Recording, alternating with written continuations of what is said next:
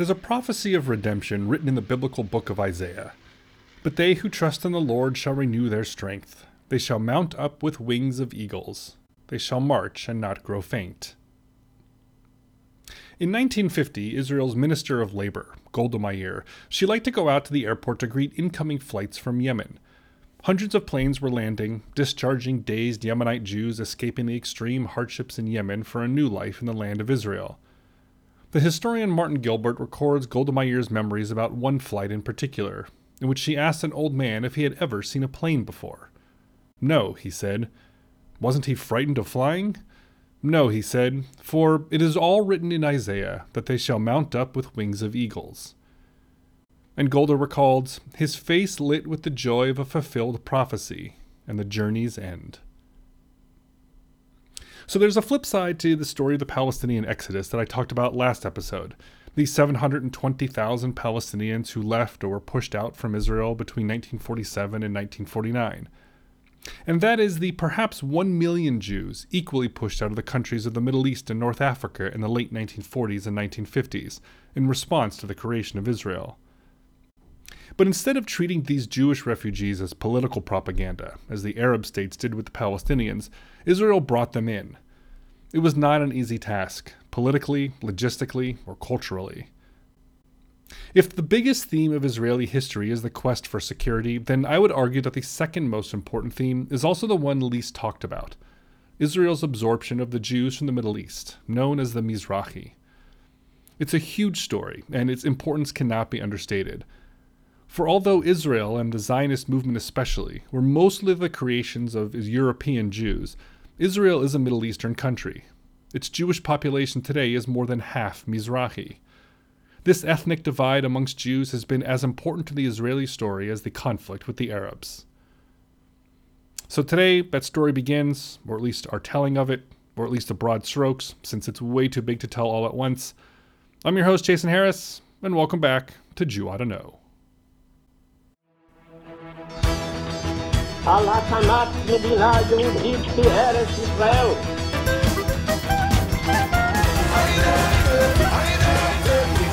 I would say to young people that we can do everyone our share to redeem the world. So, the flaw in this podcast, at least so far, is the same flaw that tends to bedevil most discussions about Israel and Zionism. They are very European centric. If you listen to season two of this podcast on the history of Zionism, you could easily be forgiven for thinking that Jews only existed in certain parts of Europe. And that's because the Zionist movement, followed by the creation of Israel, was largely the product of Ashkenazi Jews. The Ashkenazi are one of the major ethnicities within Judaism, and these are the Jews whose ancestry comes from Central and Eastern Europe. Germany, Poland, Austria, Russia, the Ukraine, the Baltic states, Anywhere in there, and you're talking about Ashkenazi Jews. How they got there is a whole other history. The other major ethnicity within Judaism is the Sephardi Jews, and these are the Jews whose ancestry is from Spain and Portugal. After the Spanish expulsion in the 1490s, they scattered to other parts of Europe, Africa, the Middle East, and the New World in North and South America and the Caribbean. The basic storyline for both Ashkenazi and Sephardi Jews is that a little over 2,000 years ago, the Romans conquered the province of Judea, the Jewish territory that was later renamed Palestine. After that conquest and the centuries of Roman occupation that followed, Jews migrated, forcibly and not, to various parts of Europe. Those that went to the Iberian Peninsula became the Sephardi Jews. Those that went to Germany later in the Middle Ages migrated over to Eastern Europe and Russia and became the Ashkenazi understand that there's no religious distinction between these two groups. It's not like Catholics and Protestants or Sunni and Shia. The differences are geographic, historical, and cultural. For instance, Ashkenazi Jews spoke Yiddish, Sephardic Jews spoke Ladino, a blend of Spanish, Hebrew, and Arabic. Everyone has the Torah, everyone is celebrating the same holidays, but you'll find different foods, music, and ritual traditions depending on which group you're rolling with. But when it comes to Zionism and its development as a movement, it was primarily a movement created by, driven by, and followed by Ashkenazi Jews. And that's because living in Central and Eastern Europe and Russia, they were the ones most affected by Christian Europe's persecution. All the big shots we talked about in season 2, Theodore Herzl and Vladimir Jabotinsky and Chaim Weizmann and Menachem Begin, all these guys were Ashkenazi Jews. So Zionism was a movement dominated by the Ashkenazi, which meant, and this is essential and we'll come back to it, which meant that the Jewish homeland they imagined, designed, and implemented was a product of their European imaginations, European sensibilities, European ideals, and European culture. Tel Aviv was supposed to be, quite explicitly, Vienna on the Mediterranean. Jewish Palestine was supposed to be a European outpost in the Middle East, not a Middle Eastern country for the Jews. The problem with this vision, and the Zionist movement, and season 2 of Jew Oughta Know, is that it left out an entire huge demographic of Jews. Those who never left the Middle East in the first place.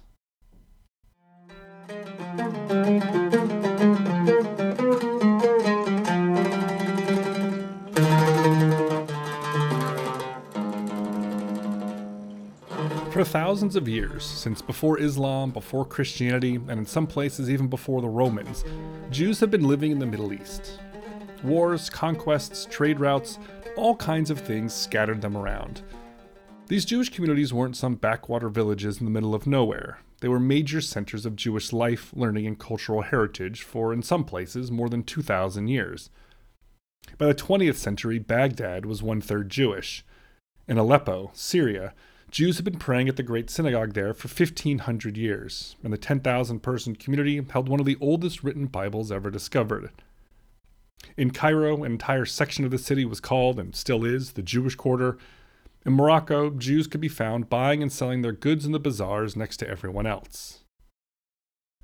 In looking at this history, one thing becomes abundantly clear. The Jews are a people of the Middle East.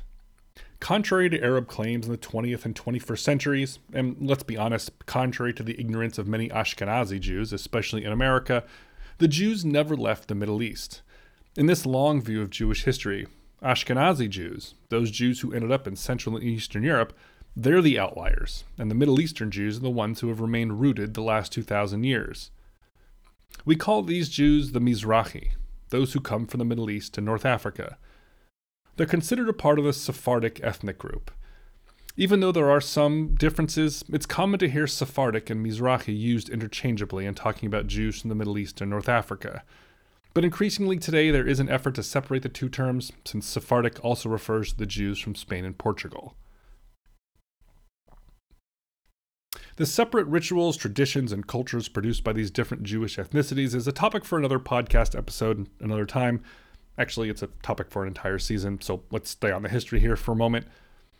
Because you might have thought that if these Middle Eastern Jews never made it to Europe, then they never really encountered Christianity, and therefore the Christian persecution that has been an essential part of Ashkenazi and Sephardic Jewish history. And that's true, they didn't. But the Mizrahi Jews suffered their own forms of oppression under Islamic rule. When we get up to the late 1800s and the emergence of Zionism as a response to the Jewish experience in Christian Europe, we don't get the same thing in the Middle East. This can't be emphasized enough.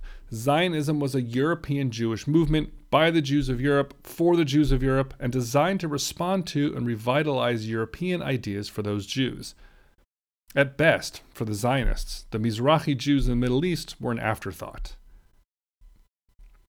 But even though the Mizrahi Jews didn't have Zionism, they still faced their own kinds of oppression. As Arab nationalist movements rose in the late 1800s and early 1900s, those movements excluded the Jews and targeted them for persecution. You'll often hear the claim that there weren't any problems for the Jews under Muslim rule until Zionism came along and they started stealing Arab land in Palestine. But that's ridiculous. Anti Judaism was a significant feature of the Jewish experience in the Middle East, it was certainly made worse by Zionism, as the Arabs in Palestine chose to respond to the Jews there with violence, which exacerbated tensions in other parts of the Middle East. Zionism was a convenient excuse to increase anti Jewish persecution. And there was something else exceptional about the divide between Middle Eastern Jews and the Jews of Europe. The Mizrahi were mostly left out of the Holocaust. The six million Jews murdered in the death camps were almost entirely Ashkenazi and Sephardi, so there was a deep disconnect in the collective experiences of European Jews and those of the Middle East. The Mizrahi struggled to identify with the constant emphasis on the Holocaust, and European Jews struggled to acknowledge that the Mizrahi, too, had been touched by the events in Europe. For as it turned out, Zionism was going to be relevant even to Jews outside of Europe. Because while the Mizrahi may not have experienced the Holocaust, they still faced their own horrors from it.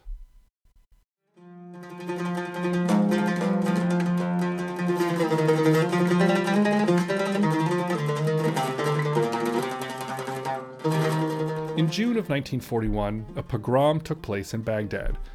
This was the same month that Nazi Germany launched its invasion of Russia, an event that precipitated the systematic mass murder of the Jews in Eastern Europe. So, while it's accurate to say that the Middle Eastern Jews did not experience the Holocaust to the extent that the Jews of Europe did, it would be wrong to say that they were untouched by its effects. In Iraq, an Arab nationalist, pro Nazi regime had been in power, helped there by Germany and Italy. But the government was defeated in May of 1941, and the British took back control. In the interim, there was a period of instability. The pro Nazi Arab regime had been popular, the British were not, and the Jews were seen as having supported the British. All this gave rise to anti Semitic and pro Hitler propaganda targeted at the Jews. On June 1st and 2nd, popular anger exploded as Jewish neighborhoods, businesses, synagogues, and the Jews themselves were attacked in a frenzy of violence. In what became known as the Farhud massacre, some 200 Jews were murdered, possibly more, and hundreds more businesses and homes were destroyed. Interestingly, a lot of Jews who lived in mixed communities were hidden and saved by their Muslim neighbors, but exclusively Jewish neighborhoods were totally at the mercy of the rioters with no weapons to fight back with. It was a horrifying encounter, and it wasn't the only one of its kind in the Middle East. At times, Muslim lands sheltered Jews fleeing persecution in Europe, providing a safe place to live and thrive. At other times, the Muslims too oppressed the Jews, and always the Jews were second class citizens under the Islamic majorities where they lived, always at the mercy of restrictive laws and hateful rulers. The Farhud massacre signaled that after centuries of coexistence and integration in Iraqi society, the Jews there were now on precarious footing. Once the United Nations passed partition, violence erupted against Jewish communities throughout the region. A massacre in Aden, Yemen in 1947 all but ended the Jewish presence there. The creation of Israel marked the last excuse the Arabs needed, and so began the rapid end of more than 2,000 years of Jewish history, culture, and presence in the Middle East and North Africa.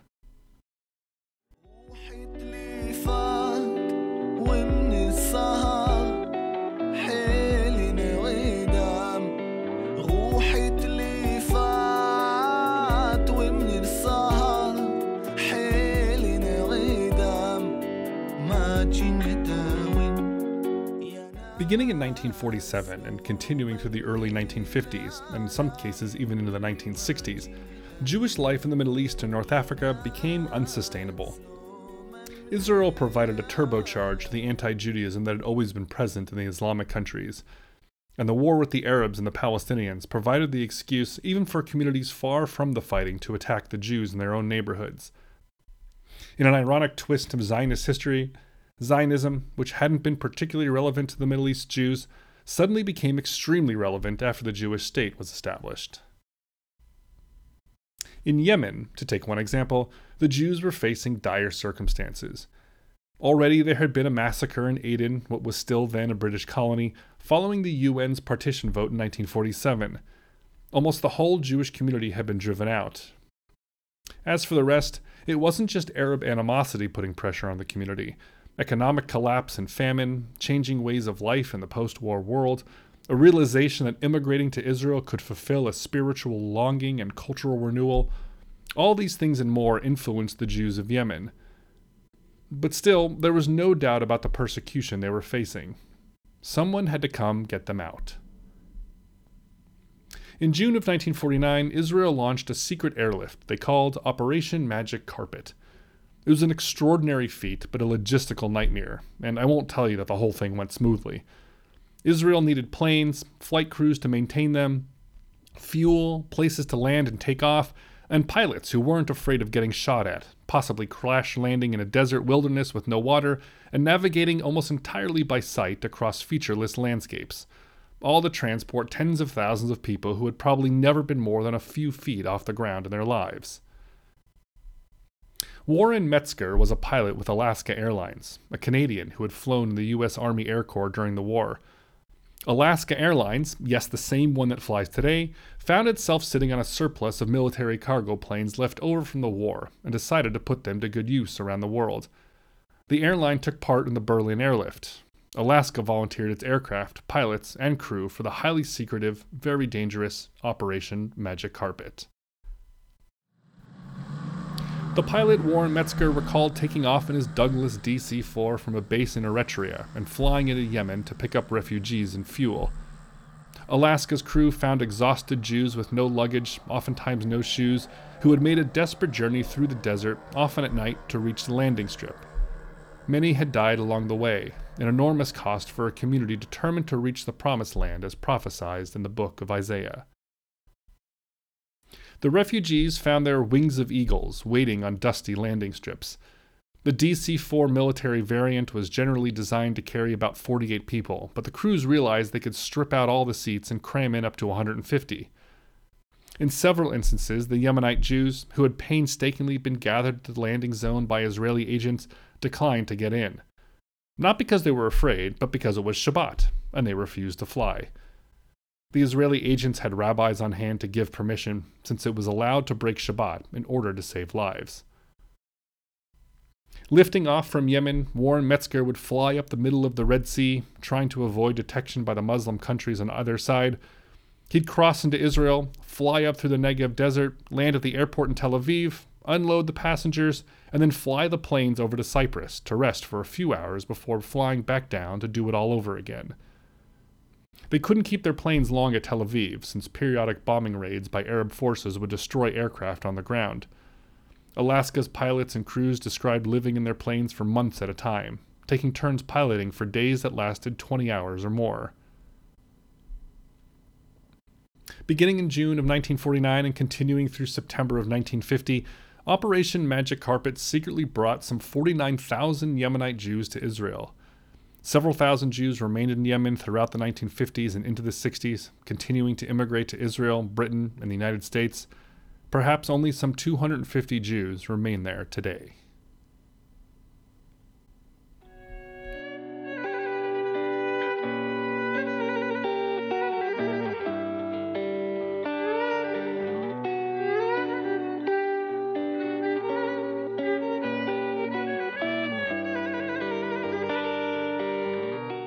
Operation Magic Carpet was just the first of rescue efforts involving the Jews from every country in the Middle East and North Africa.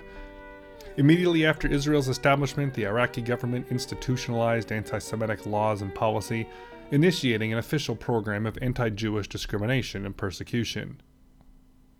At the same time, Iraq refused to allow Jews to emigrate to Israel on the grounds that having more Jews in Israel would benefit the Jewish state. In October of 1948, a prominent Jewish businessman was publicly executed on charges of espionage, scaring the Jewish community into the realization that Jews were no longer safe in Iraq. Despite the ban, Israeli agents were smuggling thousands of Jews out of Iraq into Iran, from where they were secretly airlifted to Israel.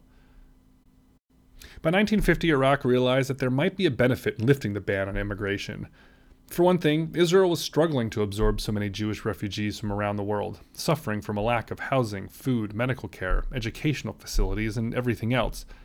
Ben Gurion was prioritizing refugees from communist countries, worried that the Eastern Bloc would close its doors. He was trying to postpone the rescue of Mizrahi Jews out of concern that Israel simply didn't have the economic or logistical capacity to take in everyone all at once. So Iraq now saw that allowing immigration, rather than strengthening Israel, could weaken it, so chose this moment to pass a law allowing Jews to leave. And that led to the second benefit taking all of their wealth. I talked about this in season 3 on the episode about the Iraqi Jewish archive. See, everything is connected. The immigration law Iraq enacted allowed the Jews to leave with only a couple hundred dollars in cash and 66 pounds of luggage. Everything else, from furniture to jewelry, had to stay behind, and their property was absorbed by the state, earning Iraq a massive windfall. Iraq justified this emigration law, which was essentially an expulsion, by blaming Israel, claiming that it was retribution for Israel expelling hundreds of thousands of the Palestinians. Which, okay, fine, except of those hundreds of thousands of Palestinians, Iraq took in maybe 5,000. Tens of thousands of Iraqi Jews began registering to leave, and by 1951, Israel launched another massive airlift called Operation Ezra and Nehemiah. Ezra and Nehemiah were two biblical prophets who, according to the Torah, helped return the Jews from exile in Babylon to Jerusalem.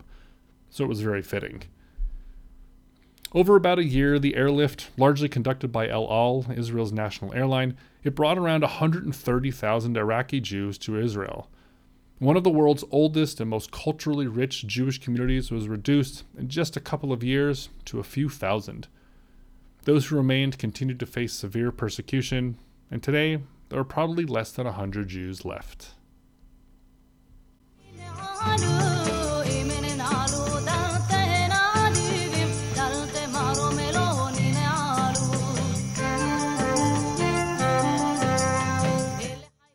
I'll say this, and it might sound harsh and provocative, but it's worth saying.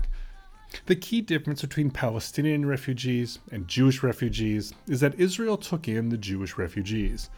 Of the million or so Mizrahi refugees from the 1940s to the early 1980s, Israel took in more than 600,000. By 1953, Israel's population had doubled from 1948, thanks in large part to the Mizrahi. One of the reasons why the Mizrahi exodus isn't as well known as the Palestinian one is because of this that Israel did not use those refugees as political propaganda against the Arab states, instead, absorbing them and their descendants into Israeli society. But that isn't to say the ador- absorption was easy. For hundreds of thousands of Mizrahi, the harrowing journey to get to Israel might have been the easier part of it. Israel struggled to absorb so many people so quickly, its government services overwhelmed by the demands of hundreds of thousands of suddenly impoverished and terrorized Jews pouring off the runway in Tel Aviv. But even more difficult was the cultural absorption. The Israel of the European Ashkenazi Jews did not much like what they saw in their Middle Eastern Jewish cousins a cultural and ethnic divide that has never been fully resolved. Mizrahi Jews lagged behind the Ashkenazi in politics, employment, education, housing, access to healthcare, and on and on, even still in many of those areas today. It set up a clash of culture and politics that will later have profound implications for the country. But first things first, Israel had to solve a difficult problem in a tiny country with few resources.